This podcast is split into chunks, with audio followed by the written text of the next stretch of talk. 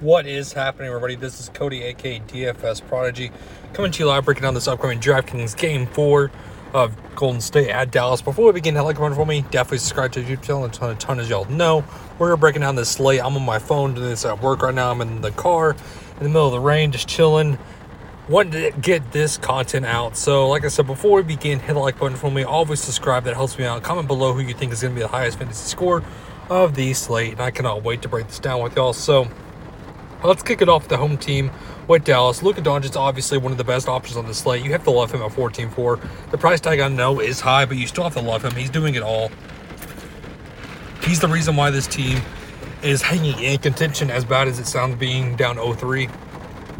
But if they can they can make it, it's winner go home now. So I love Luka. He's gonna have to do it all. I like him here. Jalen Brunson 9,000 is an interesting price tag. He does look good to me.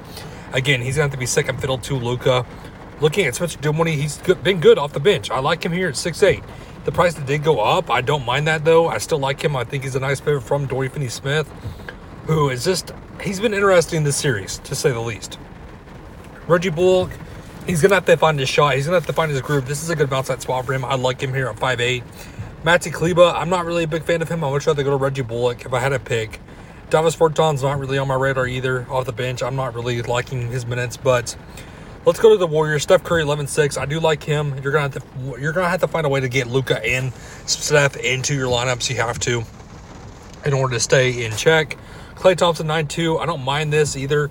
He's gonna be a nice pivot from Jalen Brunson if you want to go to his side. Andrew Wiggins with the jam last game. I, he's looked good. Not gonna lie, he looks good at 8-2.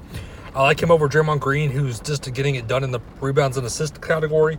But I'm much rather go to Andrew Wiggins. Jordan Poole, I'm iffy on him. I'm kind of I'm fading him at seven six. I'm not playing Kevon Looney at seven thousand. That's a high price tag for Kevon Looney. I just don't like it. Um, then no Otto Porter. He is doubtful, so we're gonna see more uh, possibly going down to Moses Moody and Jonathan Kuminga. Two value options you can certainly look at. I don't mind going to Damion Lee either. If you want to look at Lee, I don't mind him at the thousand price tag mark. Those three guys are going to be in the rotation now with Otto Porter Jr. being out.